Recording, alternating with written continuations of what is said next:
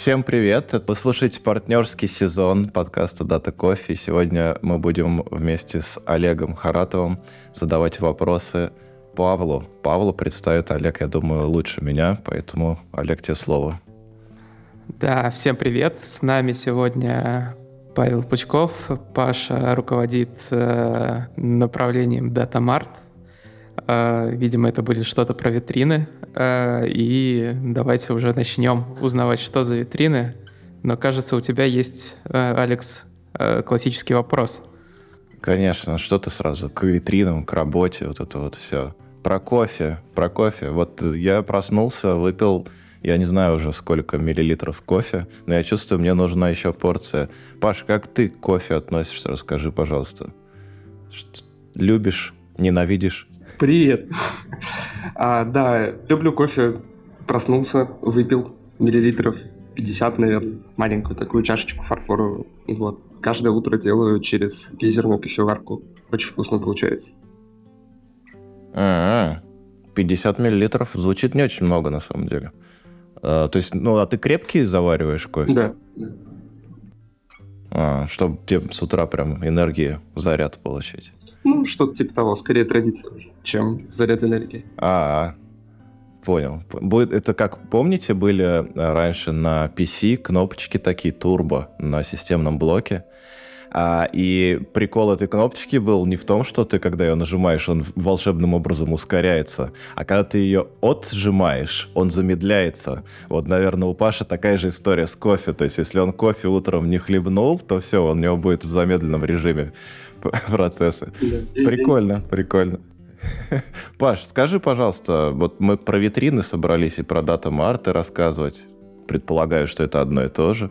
А, что это вообще такое? Скажи, скажи нам, вот мне, человеку, который наименее как бы профессионально компетентен в этом подкасте и больше только говорит и записывает, что, что вообще это за зверь такой? Ну, я для себя понимаю это таким образом, что у нас есть большое-большое количество данных, которые мы храним для того, чтобы отчетики строить и операционную аналитику ага, смотреть.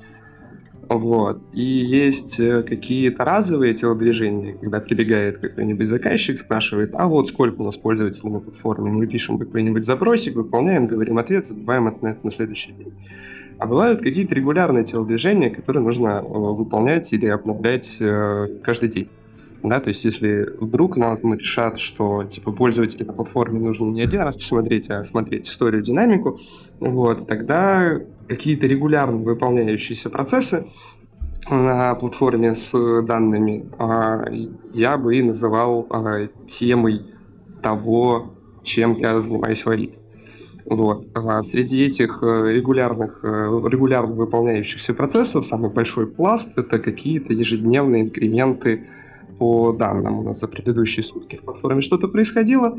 Мы должны эти данные положить в хранилище в той или ином виде, и после того, как это будет готово, начинать считать какую-то агрегированную отчетность. Вот эта агрегированная отчетность нужная либо для операционного какого-то представления, либо для каких-то промежуточных слоев, а, промежуточных шагов, либо для каких-то выгрузок в сторонние системы, которые там того же самого Авито. Вот, мы и называем витринами данных. А, Паша, я правильно понимаю, что, грубо говоря, у тебя есть набор SQL, и твоя задача, грубо говоря, по крону их запустить? Ну, грубо говоря, да. Первая моя задача — это запустить их по крону в правильном порядке. А вторая моя задача — это сделать так, чтобы эти SQL писать было приятно. А сможешь тогда чуть, чуть подрассказать, а в чем сложность запустить э, файлики по крону? Где тут есть подводные камни? Да нет никаких подводных камней. Берете по крону, запускаете файлики, все работает. Единственный нюанс, что, вот, как я сказал, их надо в правильном порядке. Расходимся, да, расходимся, да. ребята. А, единственный нюанс в том, что их нужно в правильном порядке запускать, да, то есть если у вас а, сложная а, древовидная структура зависимости, вот, нужно понять, что запускать сначала, а что потом, вот, и как, обеспечить правильный порядок выполнения, это во-первых. А во-вторых, системы наши, которые работают с данными, они очень-очень мощные, а данных э, очень-очень много. Поэтому хорошо бы как-то даже наши мощные системы а, ограничивать нагрузку, которую мы на них подаем, да, управлять фактором параллельности, а, с которым мы запускаем различные вот эти процессы, которые обновляются ежедневно. И тогда вылазит еще и следующая задача. У нас э, мы хотим все это обновить как можно быстрее, а у нас фактор параллельности ограничен, поэтому нам нужно как-то в правильном порядке это все выстроить, согласовать с заказчиками, что вот эти данные они хотят получить в одно время, вот эти в другое, вот, и управлять всеми этими историями, всеми этими историями. Вот. Ну и вторая большая проблема, о которой я еще не упомянул, это надежность обновления всей этой истории. За этим тоже нужно следить, говорить. А у, у меня два вопроса сразу возникло. Обычно, когда отвечают гости на один вопрос, возникает потом сразу несколько вопросов, что хорошо в формате э, подкаста. Смотри, э, первый вопрос, наверное, ты в какой-то степени на него уже ответил, но все-таки зачем вообще использовать витрины, если можно ходить прямо в таблице напрямую, типа, и выполнить SQL? То есть это все равно не, не отменяет шага ходить в базу и выполнять SQL, если я правильно понимаю. Просто данные, которые лежат в базе, они уже в чуть более удобном виде там лежат. Я бы очень хотел, чтобы можно было просто взять, типа, выполнять SQL на этих данных и никаких витрин не строить. Потому что э, слой с витринами — это косты. А это нужно хранить, это нужно, типа, смотреть за этим, поддерживать и так далее. Вот. Э, проблема в том, что ну, не получается, несмотря на всю мощь наших систем обработки данных, а, мы не можем а, собрать и выполнить запросы, которые нам нужны там, за долгую, супер долгую историю, за два года, а, просто на лету. Это, во-первых, и, наверное, в основных. А во-вторых, нам для того, чтобы было проще создавать и писать какую-то отчетность, как операционную, так и исследовательскую, нужно как-то декомпозировать задачу на кусочки. Соответственно, в обычных языках программирования мы пользуемся функциями, классами, сервисами и так далее, и так далее. А в текущей ситуации мы пользуемся вот этими сохраненными датасетами, которые мы можем положить, этот датасет обеспечить, гарантировать, что этот датасет выполняет определенную функцию, отдебажить его, отсмотреть и дальше уже строить всю нашу большую-большую систему, как бы веря в этот кубик, который мы заложили основу. Угу. По поводу дебажить, опять я говорю, как ответ на вопрос появляется, так сразу больше вопросов появляется. А, но я предыдущий сначала еще задам, который у меня до этого появился. Про зависимости ты говорил, что основная фишка, да, и с чем, наверное, много времени приходится разбираться, как правильно выстроить этот пайплайн, чтобы надо дождаться, чтобы вот здесь были данные, чтобы вот отсюда они пришли, после этого только можно что-то посчитать, можешь собрать какие-то требования от бизнеса и так далее. Вот эти все зависимости между объектами внутри хранилища и там между витринами и так далее. Чем вы выстраиваете это? У вас какой-то свой инструмент есть внутренний, или какой-нибудь DBT, например, используется, или еще что-то подобное? И как они описаны, эти зависимости? Мы шли от очень простого к чуть более сложным вещам, поэтому очень много самописных инструментов в результате получилось. Да? То есть какие-то очень медленные э, накопления сложности инструментов происходят у нас. Вот, поэтому началось все, началось все просто с SQL-файликов, в котором есть какой-то код. Вот, а потом и plain текста, просто а запусти мне это там в последовательности, которая ругали. Очень давно, но действительно так и выглядело. Вот, потом подумали, сказали, что типа давайте как-нибудь автоматически эти зависимости определять, а, определять и э, написали парсилку этих SQL файликов. То есть до тех пор, пока у вас э, все процессы хранилища это вот эти самые SQL файлики, ничего там больше не происходит. Ну вот, э, то просто смотрите, какая табличка во from, какая табличка в join, какая табличка в insert. Да, и на основании этого строите так, причем его можно строить даже динамически при запуске. То есть вот у нас э, есть какое-то обновление, да, стартует э, глубокой ночью, смотрит все, что есть на текущий момент, отправляет, запускает все. а, работает. И про, как бы, следующий этап этой истории, когда появляются какие-то процессы, которые нужно координировать уже как бы, либо за рамками хранилища, либо за рамками той СУБД, о которой идет речь, либо какие-то внешние штуки в общем-то, любые. И тогда мы сейчас находимся на этом этапе и настраиваем инструмент, который поможет нам координироваться уже наружу. На а, всякие смотрим существующие оркестраторы, как они решают э, эти проблемы. Пишем собственные ивент-сервисы, которые просто будут говорить о готовности тех или иных данных, так, чтобы на них можно было подписаться и понимать, что ты в результате. Вот. То есть вот следующий шаг развития системы, он какой-то Паш, а ты сейчас, когда рассказывал про систему, сложилось впечатление, что витрин как таковых их много. То есть это как будто бы даже не десятки, а может быть даже и не сотни. А, скажи, пожалуйста, при этом была история, что э, вы ходите к заказчикам и уточняете, когда им нужно, чтобы было все это дело готово. готово. Договариваетесь о каких-то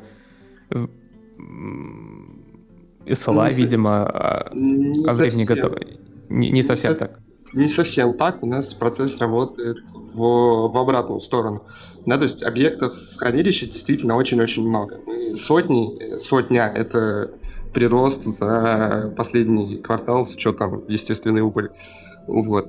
А, поэтому а команда, которая занимается хранилищем, она супер-супер небольшая. Поэтому это работает, потому что начинали с самого простого шага просто напиши SQL файлики, и вот этот простой шаг можно делегировать непосредственно аналитику, которому нужна эта операционная или исследовательская отчетность, он может сам создать, сам выполнить, а, сам проверить, сам понять, что конкретно ему нужно и так далее.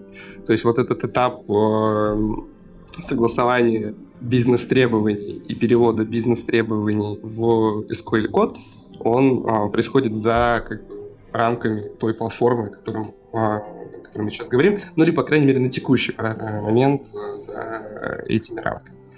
Вот. А, соответственно, если говорить про э, вот эту критичность SLA, время готовности, а сейчас мы находимся на том этапе, что мы просто предварительно показываем э, аналитику, что в какой момент он получит эти данные с тем кодом, который он написал в данный момент с учетом той приоритизации, которая на данный момент работает.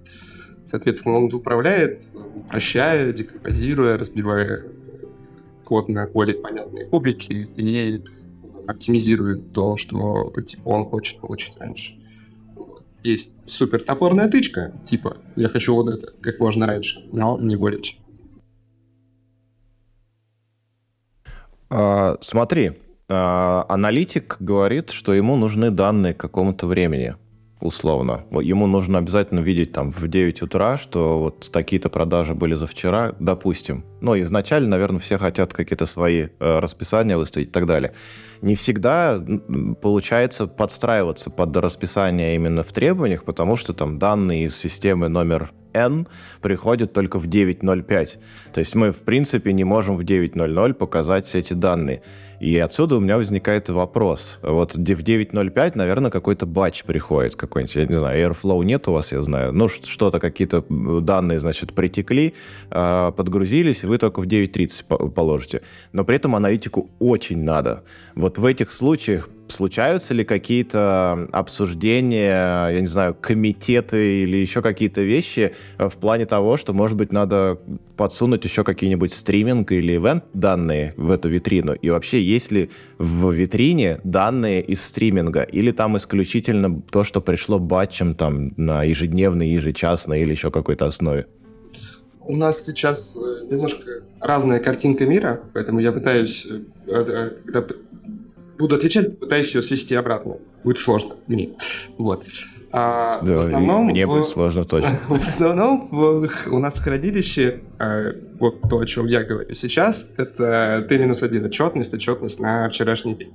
А, то есть есть э, грубо говоря, там, банк эксплуатировал закрытие опердня, мы говорим о том, что оно должно там произойти, и до нас данные должны доехать к определенному времени ночью, Вот, и мы говорим о том, что это типа SLA, который должен соблюдаться. И как бы в случае соблюдения этого SLA мы как бы работаем нормально, все как бы хорошо. Вот. А поэтому история, когда м- с историей, когда батчи подъезжают в середине дня, и нам нужно соркестрировать этот, этот батч а, с последующим обновлением какого-то рекламного процесса, с ней мы ну, по-серьезному пока не сталкивались, вот, и с одной стороны. А с другой стороны, именно туда идем с помощью э, вот этого расширения нашего оркестратора на более внешние системы. Да, то есть для, для того, если какие-то внешние компоненты по отношению к ШПД смогут узнавать, когда и что закончились, они смогут подписаться на эти события и, не знаю, если говорить про фолк сенсор, ставить там, подождите, пожалуйста. Вот. А, и типа, продолжить свою обработку с этого места. Если говорить про чисто технически, то это как-то так. Если говорить про э, согласованность, э, разумеется, такой вопрос возникает, но не на уровне батча, а уже как внутри системы. Да, то есть пайплайн э, так написан, что нужные данные, они готовы даже за T-1, там, не знаю, 9.05 с вероятностью 80%. Вот. А как бы аналитику очень хочется очень хочется, чтобы а, это что-то произошло раньше, но поскольку мы сталкиваемся с этой системой в рамках как нашего хранилища, мы можем подружить этих людей, которые а, написали весь этот пайплайн, и попросить их договориться, сказать, что, типа, ребята, вот смотрите, задача, давайте договоримся, важная она или нет, вот, а если она важная, то совместными усилиями попытаемся ее спорить. Ну, погоди, я правильно понял, что на уровне витрин, получается, стриминговых данных нет вообще никаких? То есть вы только все собираете из хранилища, то, что собрано там за вчерашний день, грубо говоря, из внешних систем. Какой-то оперативной части, вот то, что за последние там 10 минут произошло, полчаса, там час, а, вы не добавляете. Там только вот выверенная, правильно собранная ежедневная отчетность получается. Грубо говоря, да. Есть, uh-huh. соответ... есть соответственная информация о типа, работе самой системы, которая точно такие же данные, которые нужно обновлять э, быстрее. Вот. И типа мы ее заводим в наше хранилище, обновляем почаще. Вот. Но она не связана с основным большим как бы, пространством данных, поэтому тут э, все про- по- попроще. Вот. И плюс есть э, возможность а перед хранилищем стоит буферизующий слой, который обновляется микробатчами, вот, и в который можно из основного хранилища посмотреть. То есть на отхок такие данные могут быть доступны. Вот. Но для... И даже, наверное, можно построить э, некий мониторинг и алертинг на эту тему, вот, но без учета, на текущий момент, без учета агрегирования, без учета вот этого процесса упрощения декомпозиции кубиков, без вот этих кубиков. Вот, витрины мы пока так и не пускаем. Паш, смотри, есть витрина, и она каждый день какой-то инкремент в себя получает. Видимо, чаще всего этот инкремент размером один день.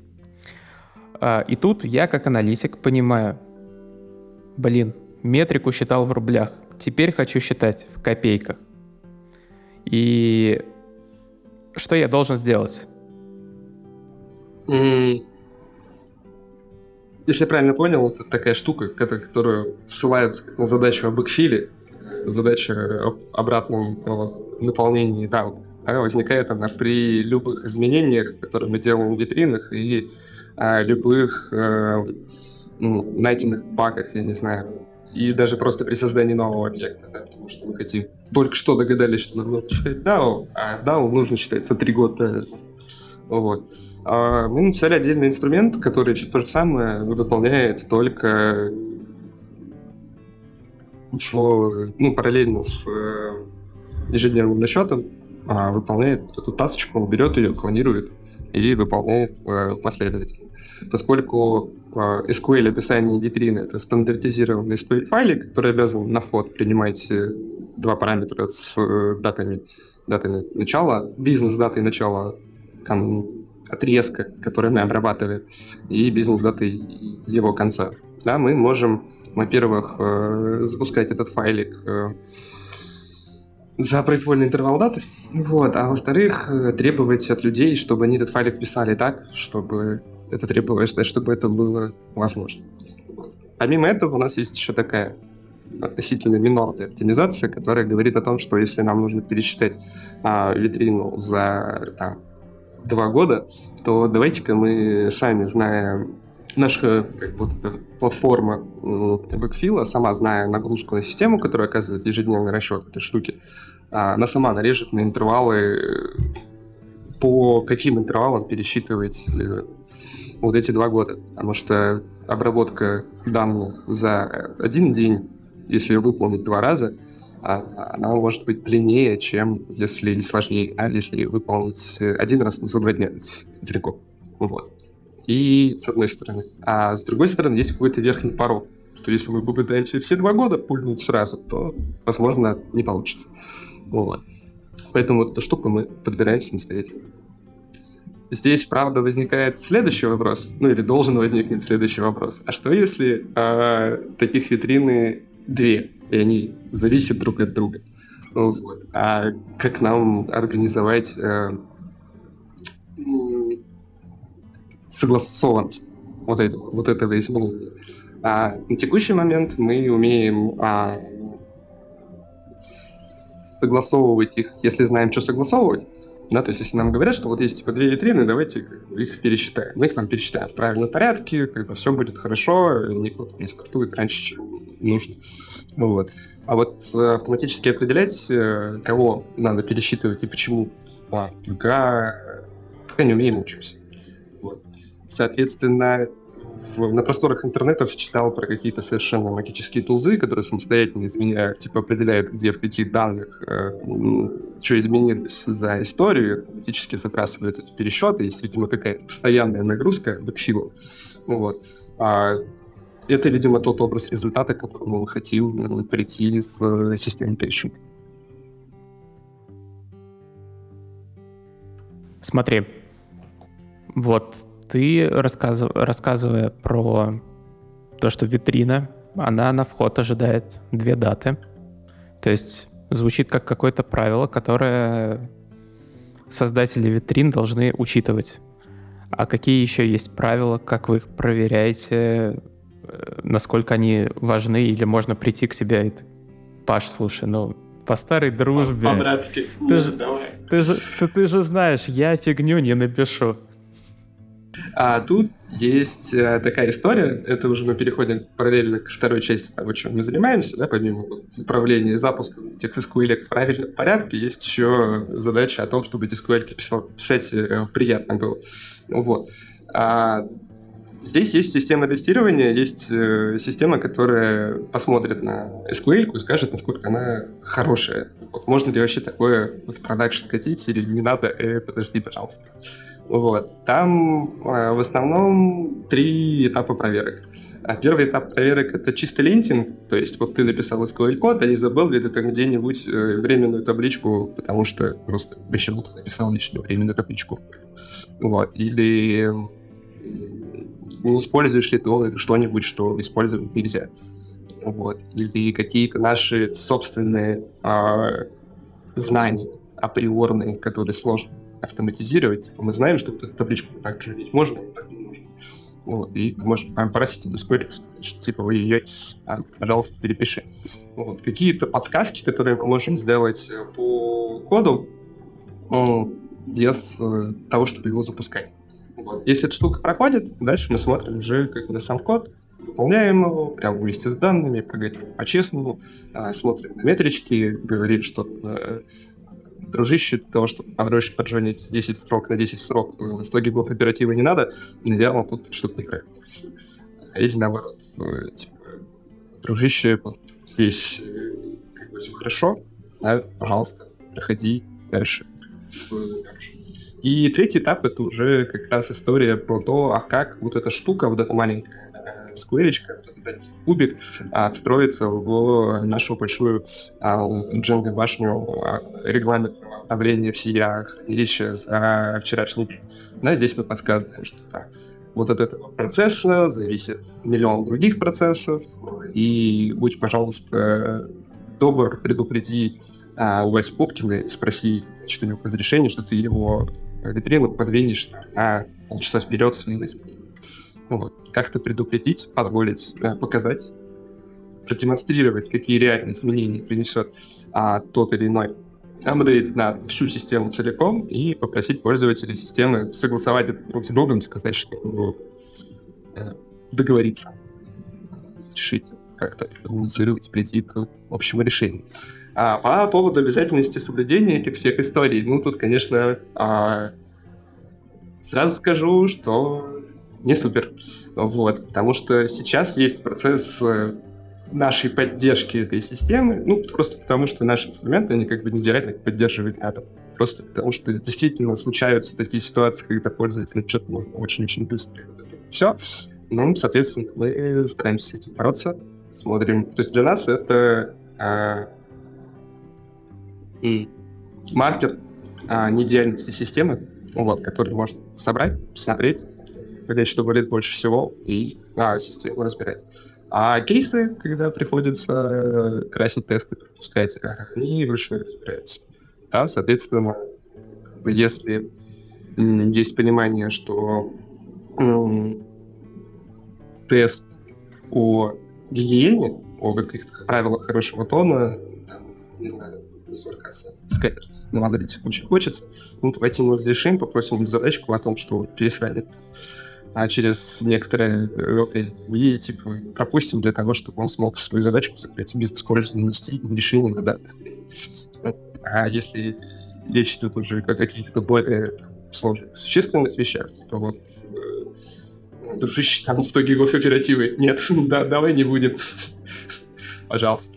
Ну вот, там уже помогаем, объясняем, как это лучше сделать.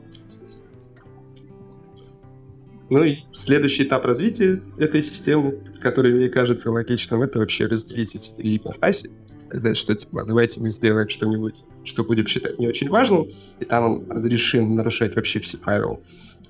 А отдельно выделим комплекс, где вот, значит, правила. И песочницу некую. Понятно. Слушай, вот вопрос, мне кажется, который, с которым сталкивались все. Интересно, что вы с этим делаете. Может быть, что-то супер оригинальное и будет полезно слушателям. Э, смотри. Э, представим себе систему, не знаю, продаж, да, какую-то. Что-то продается, и этот товар, который продается, он может находиться в разный момент времени в разных категориях в каталоге. Вот на уровне витрин э, этот товар у вас э, привязан к э, иерархии каталога на момент продажи? Или вы отдельно держите объект, в котором вся история привязки к каталогу? Как вот надо? Потому что я могу, ну, много случаев придумать, когда одному пользователю нужно посмотреть, где этот товар был именно в момент продажи, а другому нужно сверку, например, с прошлым месяцем провести. И не имеет смысла сверять какой-нибудь MacBook, э, точнее, сверять категорию лаптопы и техника Apple, потому что как бы это не, несовместимые будут э, цифры. А если при этом MacBook был раньше в лаптопах, а теперь в технике Apple, то можно что-то из этого получить. И надо смотреть какой-то то есть посмотреть, где он сейчас в одном случае, а в другом случае посмотреть, где он был неделю назад и, возможно, собрать это как-то в отчету. Как, как это вообще э, обыгрывается? Что с этим делать, когда вот такие вещи получаются, и атрибуты у каких-то объектов меняются во времени? Как, как вы это храните, и что с этим делать? Угу. Я бы привязал это к понятию слоев и понятию гранулярности. Да? То есть, когда мы загружаем информацию о лаптопах, нам типа, важно знать, что произошло с конкретным лаптопом в любую единицу времени, когда он там существовал. Вот. Но пользоваться этим для того, чтобы строить какую-то отчетность, ну, как бы практически невозможно, потому что там слишком много данных. А поэтому мы дальше получаем какие-то фактовые таблицы с сырыми, там, сырыми э, типа, фактами, да, конкретными штуками, что там с этим происходило рядом храним таблички с изменением состояния этого лаптопа, да, и дальше как бы, на каждом последующем слое мы доагрегируем эти данные а, как бы в какой-то вид, в котором можно этими данными все проще и проще пользоваться. С течением как бы ниже по пайплайну, чем дальше мы агрегируем, тем больше информации мы теряем. Соответственно, если сырыми а, данными чисто логически можно, можно типа, решить любую задачу, чисто технически нет, вот, потому что ну, performance не хватит. А с супер агрегированными данными можно супер хорошо решить ну, какую-то конкретную задачу. Но, типа, нельзя, в общем, посмотреть на всю эту историю. Поэтому, как бы, я считаю, что эту проблему нужно решать следующим образом. На сыром уровне хранить как можно больше, просто хранить вообще все, что происходит в вашем мире, и, и как можно больше это делать. И не чем ниже по пайплайну, тем более конкретную задачу решает э, тот или иной объект. И тогда сразу же возникнет вторая задача, это как это все свести обратно, как сделать так, чтобы парень, которому на самом деле нужно э, категория ноутбука на момент продажи, случайно не воспользовался там э, другой категорией, э, э, которая там, не знаю, на момент заведения товара. Вот. На момент сбора отчета. Ну да, момент сбора отчета. Здесь уже вступают какие-то описательные системы. Давайте, пожалуйста, в простом варианте просто опишем наши таблички и напишем тестик, который запретит визу. Нет, что это описание, вот, и будет проявлять следы за этим.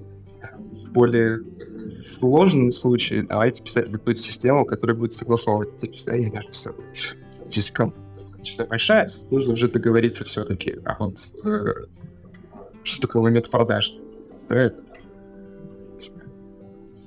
конкретно с момента продаж я, скорее всего, ошибусь, но с другими какими-то фактами во времени может, можно обнаружить различные трактовки тех же событий, хорошо свести их в одну сторону и сказать, что эту таблицу, ну, типа, смотрим. Вот этот факт мы там смотрим только из этой таблицы. Потому что там нужно как-то по-другому. Делайте отдельный термин, делайте отдельную таблицу, пользуйтесь. Разрешите откатиться чуть назад к, э, к тому, с чего начинали. На стуле просто. Да, спасибо. Продолжаем. Очень хотелось. А, так вот, а, Паш, ты рассказывал, что развитие штуковины, которая запускает расчеты, она шла поэтапно. То есть вначале был файлик, потом файлик на стероидах, потом стероиды на стероидах и так далее. А если я сейчас хочу в своей компании запустить нечто, нечто подобное, но у меня нет ничего, а, как, что ты скажешь, чего мне начать? Мне начать с файлика, мне сразу пойти к чему-то готовому. А, на какие моменты стоит обратить внимание и как понимать, как отслеживать, может быть, метрики какие-то, чтобы понимать, что я двигаюсь в нужном направлении, а не, не творю какую-то фигню? Ну, первое, что хочется знать, это в, какой, в каком мире ты живешь, в каком окружающем, что, что тебя как бы окружает. А, соответственно, хорошие, ну, то есть хорошие простые решения, которые с файликами и так далее, работают тому, что ты можешь быстро э, что-то сделать, быстро посмотреть какой-то результат. Э, сложные решения, которые композитные, с кучей подвижных частей, с которыми вам долго разбираться, понимать, как они работают, и учиться их настраивать, да, они хороши, когда нужны определенные гарантии надежности, когда нужна а, куча всяких а, процессов и так далее. Поэтому я бы начал с оценки а, нашей бигдаты, насколько наша бигдата биг стилы вообще работает. Да, если мы говорим про вот эту наверное, классическую а, историю про 5V. Вот, volume тут, наверное, значения не имеет, вот, потому что мы говорим про оркестрацию, и нам не очень важно конкретно терабайтный откуда куда перекладывать. Вот. Variety и variability, скорее всего, имеют, то есть нам нужно понимать, с какой скоростью изменяются наши процессы, насколько большой код нам нужно будет э, переписывать постоянно. Вот. А если мы понимаем, что изменчивость очень сильная, мы вообще не понимаем, что произойдет через две недели, либо мы уверены в том, что каждые две недели что-то будет происходить, и процессов ну, достаточно мало, давайте как бы начнем с файлика. Да, так мы сразу сможем типа, что-то быстро показать. Когда ситуация более-менее устаканится, уже поймем, как конкретно наш инструмент нужен. Что-то дальше полить.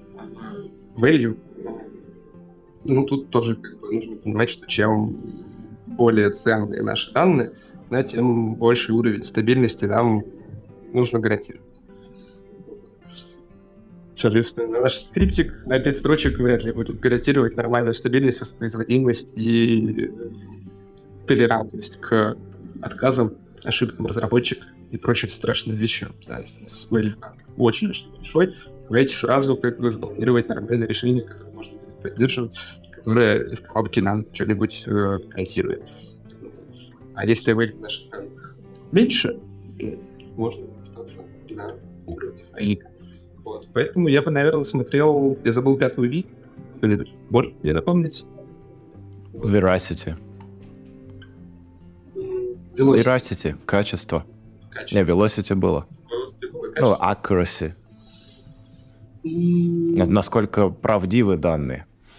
Которые- Очень красивая аналогия с PTV, но как именно натянуть конкретно этот пунктик сюда, я не знаю. Давайте его отложим.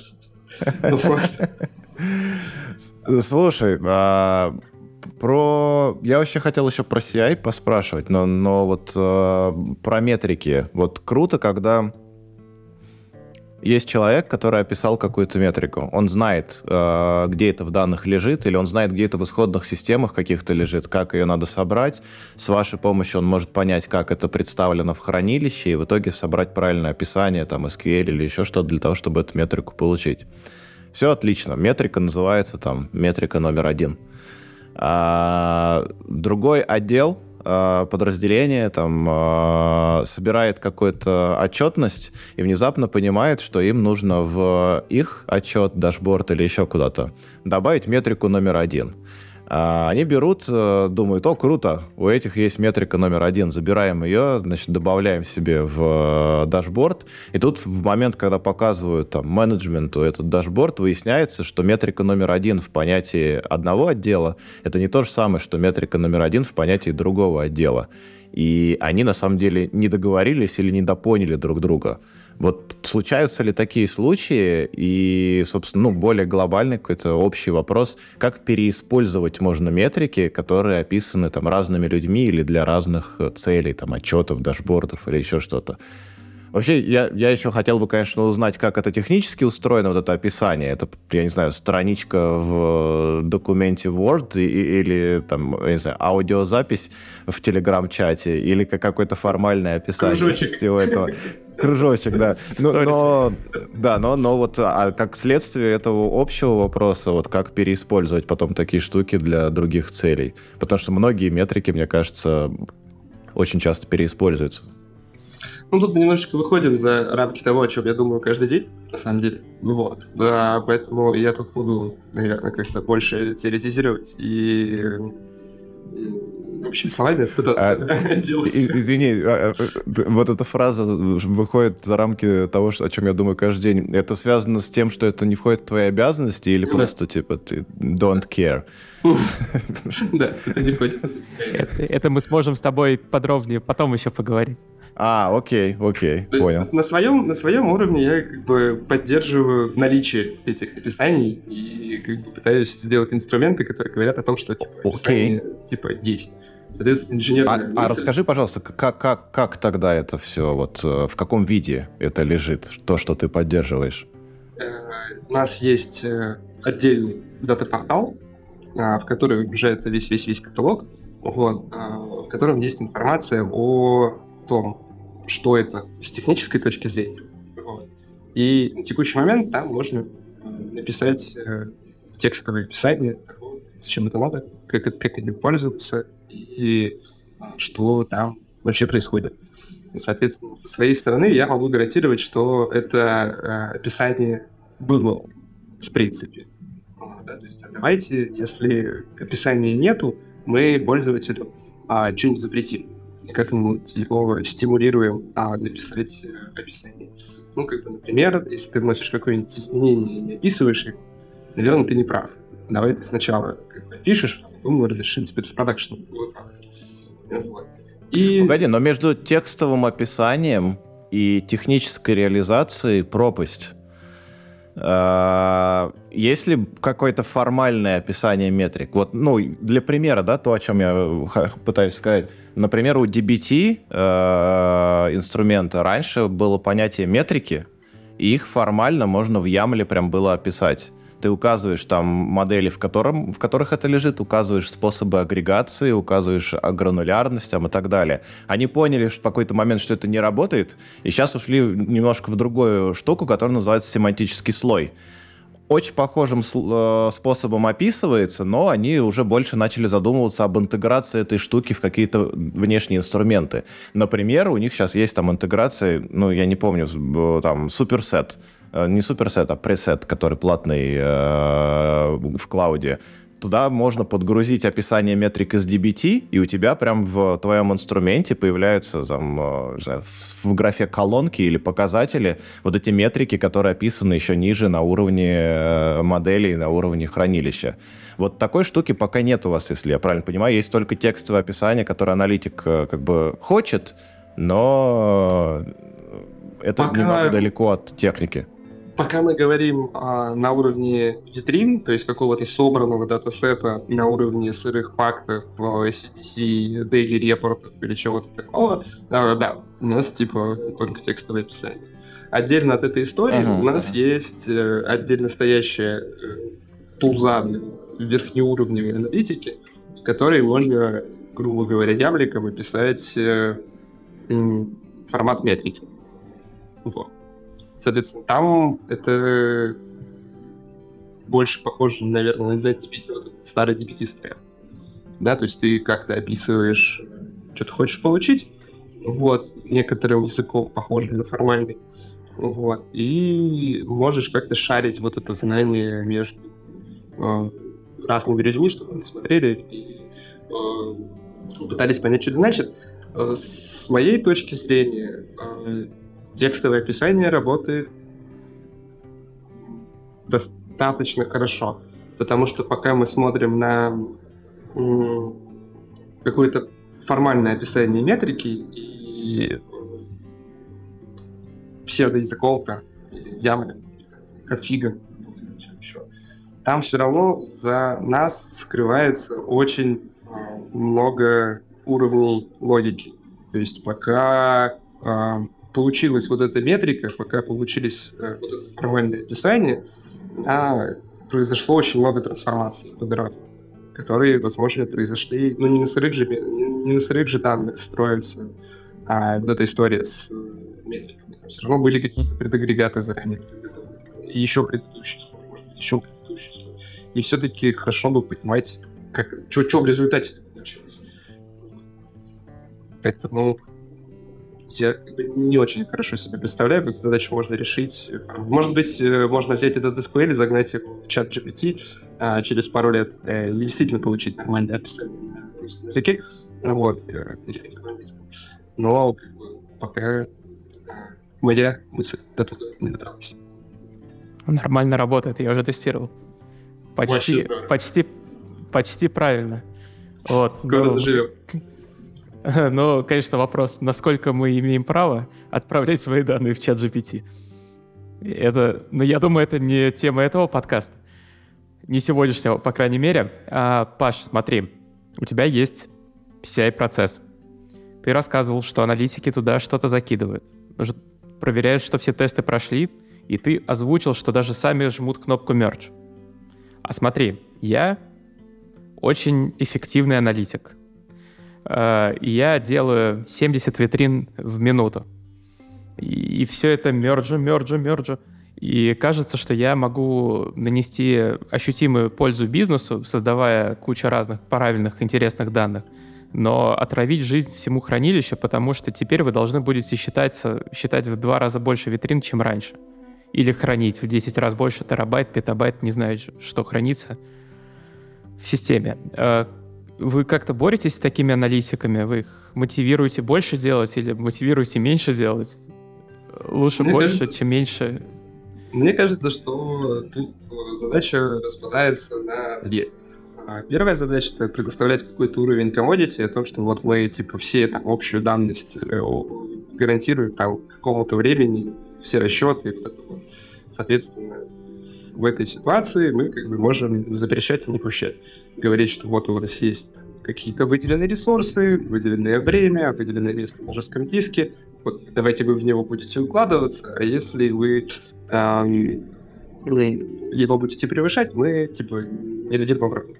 Вот. Ну а э, конкретно этим мы ограничиться не можем, вот, и поэтому мы должны учитывать при нашем планирует развитие нашей системы, а суперэффективного аналитика Олега, который коммитит на скорости 73 в минуту, вот, и знает, что, типа, значит, нам понадобится некоторое решение, которое 70 витрин Олега будет переваривать, и мы понимаем, что это не становится, а значит, нам надо собственные, собственные квартальные планы закладывать, как, значит, обеспечить Олега нужными мощностями для того, чтобы у него все получалось. Да у него вообще может быть в KPI зашито количество витрин в час, знаешь, новых. Поэтому он старается. Ну, я, может быть, не распарсил сарказм, вот, но я решил, что мы говорим про такого, в хорошем смысле, эффективного ну, да, да. Олега, который бизнес-пользу вообще приносит и большой-большой молодец. А тех, которые не, не очень большие молодцы, вот для них там предыдущая секция, где запрещать не пущать. А вы как-то считаете в CI изменение там времени, грубо говоря, сбора какой-то конкретной витрины после ее изменений. То есть в данном случае не про новые я говорю, а вот была какая-то витрина, она заполнялась там, я не знаю, две минуты. Кто-то поправил, он молодец, он принес value бизнесу, потому что он ну, нужные данные туда добавил. Но, но не очень оптимально это сделал, и поэтому теперь эта витрина вместо двух минут собирается 20. Вот есть ли какие-то чеки на этот счет, и, и как это там, я не знаю, нотификация приходит в э, почту этому человеку, или как, как это устроено? Слово как бы есть две разные кучки. Первая кучка — это в момент э, тогда, когда он пытается это сделать. А тут мы просто настраиваем какие-то пороговые значения и говорим, что типа, с нашей точки зрения, как бы, наверное, обрабатывать вот эти данные 20 минут ты там можешь или не можешь. Вот. Есть ресурс у тебя на этим заниматься или нет ресурсов на этим заниматься. Если ты, у тебя нет ресурсов, мы скажем, что типа, извини, что, давай придумай что новое. Вот, надо оптимизировать, как, сорян, мы типа это поддержать не можем. Вот, и поэтому мы хотим вещи, которые в эти пороговые значения попадают.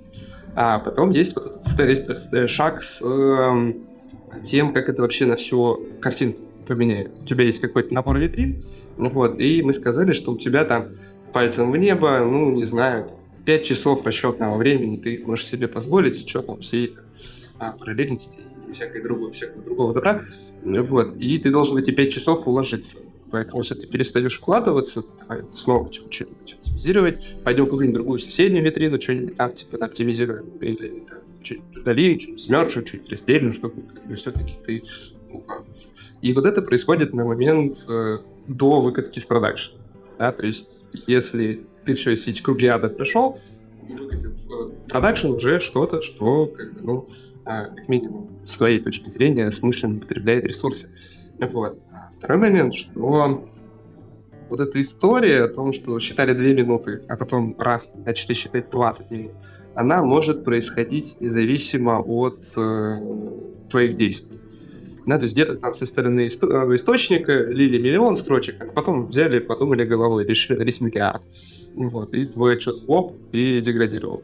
Вот. Или просто медленно, медленно, медленно наливали, наливал больше, медленно, медленно деградировал.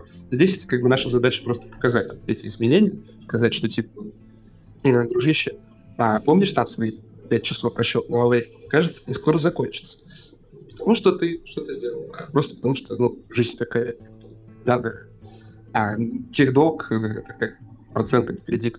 Убегает, убегает, убегает. Скоро придется. Давайте. Интересно.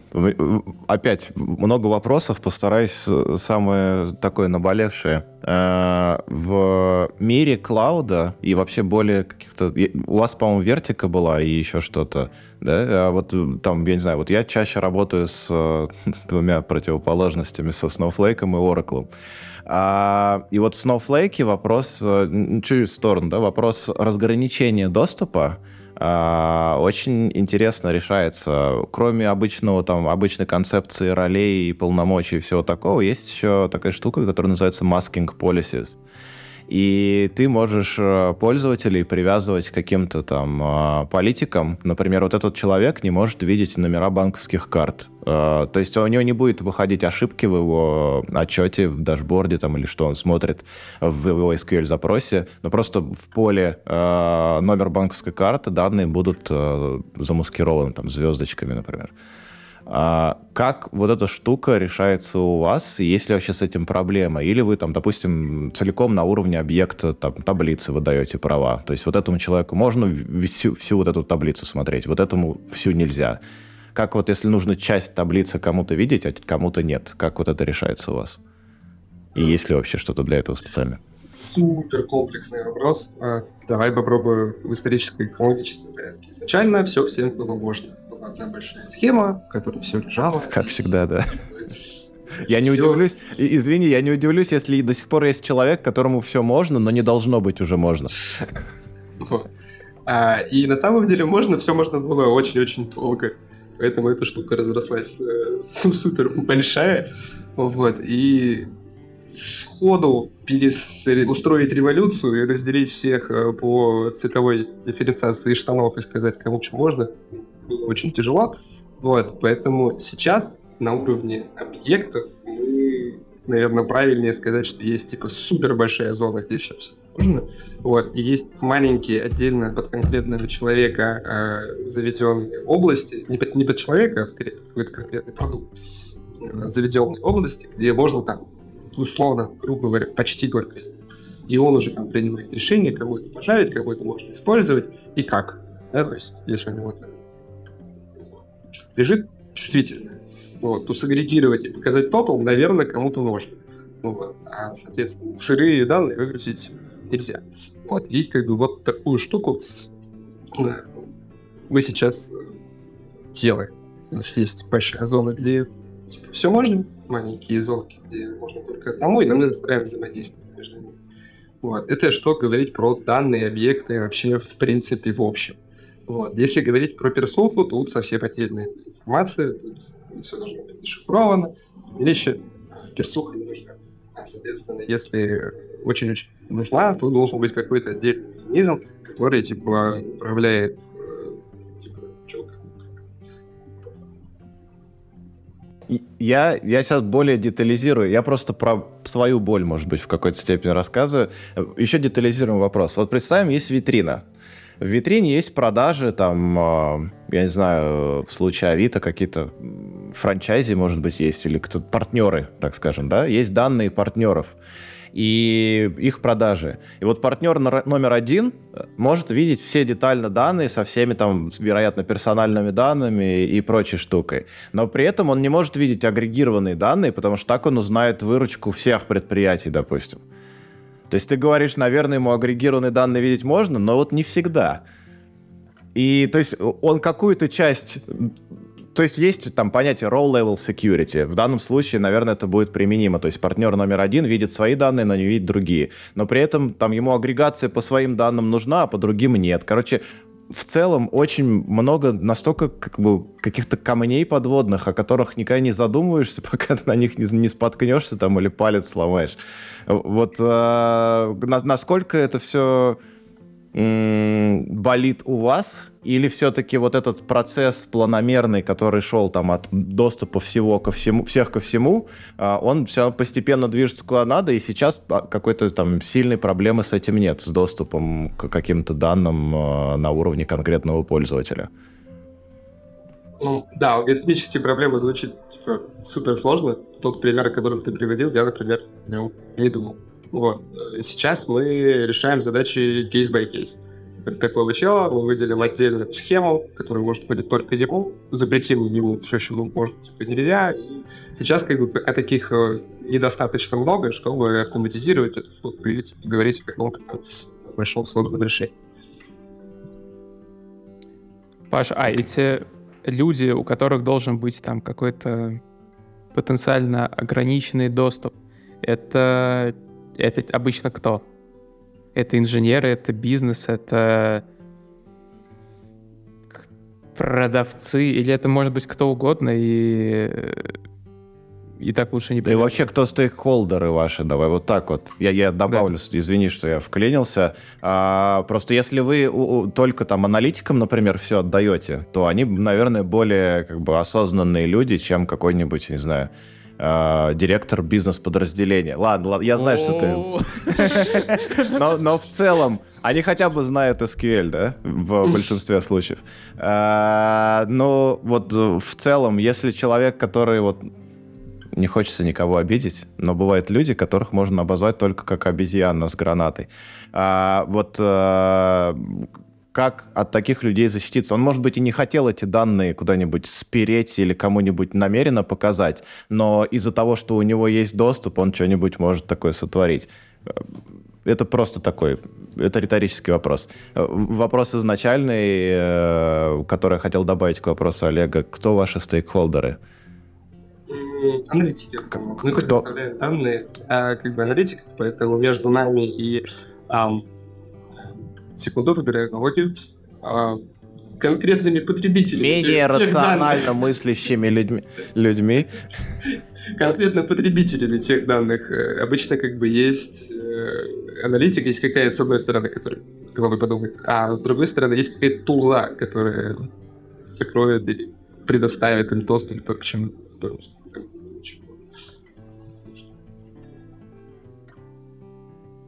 Окей. Okay.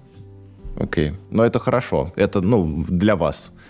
То, что у вас есть перед вами и пользователями, есть еще аналитики, которые все-таки некий буфер из себя представляют, который могут, может помогать. Иногда мешать, наверное, может, но это все-таки это не такая проблемная штука. А, в принципе, вот эти метрики, вот еще такой маленький вопросик задам.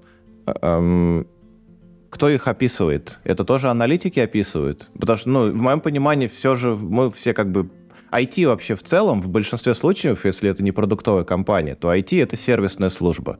Она помогает бизнес-пользователям что-то достичь, там, больше денег заработать там, и так далее. А, больше э, инсайтов из данных вытащить. А, и, скорее всего, вопросы изначально появляются у бизнеса. А почему у нас там так часто товары возвращают? Дальше этот вопрос, наверное, должен перетечь куда-то к аналитикам, которые должны перевести вот этот э, с языка, значит, бизнеса на язык описания метрик. Но в вашем случае вы говорите, что они все равно текстовое описание имеют. А, это описание метрик. Вот как, как вообще пайплайн вот этот выстроен, добавление новых метрик в систему?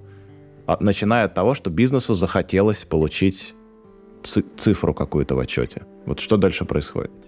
Ну, во-первых, да вроде ты все правильно описал, так это происходит. А во-вторых, а есть обратный ли, мало ли. есть еще типа обратный процесс, когда ну, аналитик он же не только операционку двигает, он же еще исследования проводит, вот. И, соответственно, тут типа бизнес не то чтобы метрику устанавливает, он говорит, что а, давайте как бы копнем, посветим прожектором вот в эту сторону, посмотрим, что там делать. И как бы аналитик уже проводит исследования, а потом как бы решает, надо его переводить в операцион или там, там ничего интересного нет. Поэтому давайте. Э, что-нибудь дальше будем исследовать.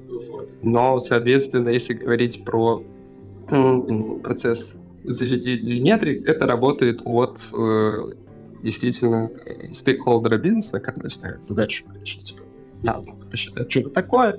После этого аналитик идет, смотрит, а что такое уже кто-нибудь считает, читает те самые текстовые описания, где э, описано, что бывает.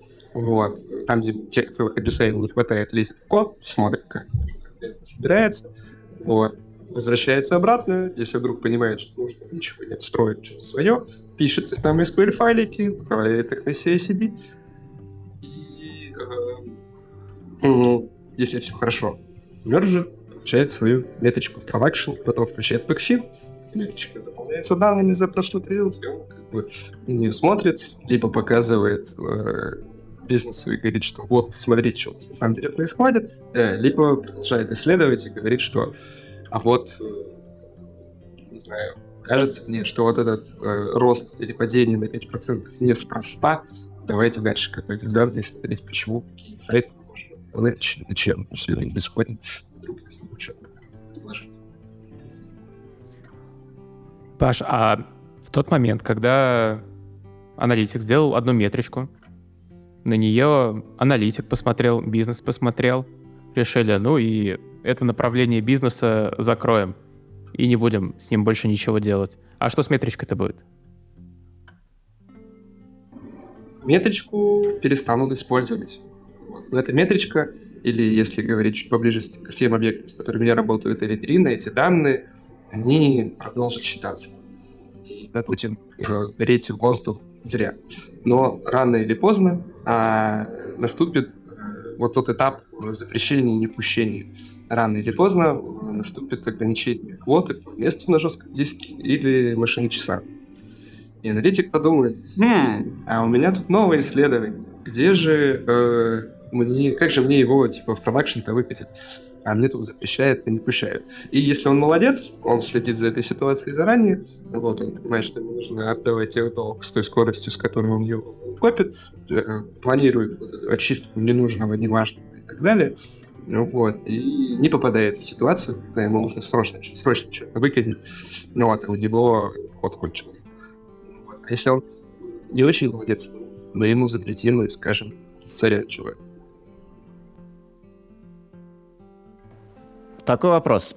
А, подытоживая вообще все сказанное, ну, не, не то, что подытоживая, а мне кажется, логично к этому движется разговор.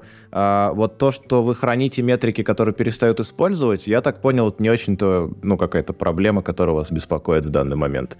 Наверное, если будет слишком много чего-то, то вы будете какое-то внимание этому уделять, но конкретно ну, сейчас... Не, не совсем, не совсем так, это проблема который нас беспокоит. Ага. Но мы понимаем, что мы силами команды не можем устраивать субботник просто потому, что там настолько много объектов, что типа разбирать их и типа говорить, вот это нужно, а вот это э, не нужно, ну, ага. не, не можем. Давайте мы это каким-нибудь образом переложим как бы, в давайте мы выставим а, процесс в духе там Data Usage Maturity Model, в котором мы будем смотреть, как овдер этих метрик а создатели ответственны за те данные, которые они породили, а разбирают свой э, техдолг. Вот. А давайте говорить о том, что мы будем рационально, ответственно, бережно относиться к тем данным, которые мы а, используем, и следить за тем, а, чтобы, с одной стороны, они были правильными, корректными, или исторически можно было пользоваться верить тому, что написано три года. С другой стороны, будем следить за тем, что они там корректно обновляются, и просто нам самим это важно, потому что мы хотим получать отчетность в то время, в которое мы хотим ее получать. И с третьей стороны, давайте будем смотреть за тем, что устаревает и так далее.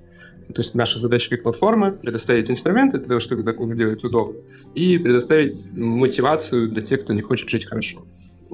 А в общем и целом эту проблему мы решаем. Окей, okay, окей. Okay. А но, получается, это все-таки в какой-то степени относится к списку болей. Я вот вопрос такой хотел задать. Значит, что болит, что беспокоит, что не нравится в том, как реализованы сейчас витрины? Какие вот такие точки, а, которым хотелось бы уделять внимание, там, я не знаю, через месяц, через полгода, подумать, что с этим делать дальше? Ой, много всего, практически все, о чем, типа, э, такой резюмирующий вопрос, э, наверное, сейчас получился. А, ну, перформанс. Да, хотим уметь э, забрасывать проблемы железом. На текущий момент не получится просто, потому что распараллеливать не даст такой вот, такого профита, который, тебе, который нужен. Значит, нужно типа перестраивать систему так, чтобы масштабирование приносило эффект.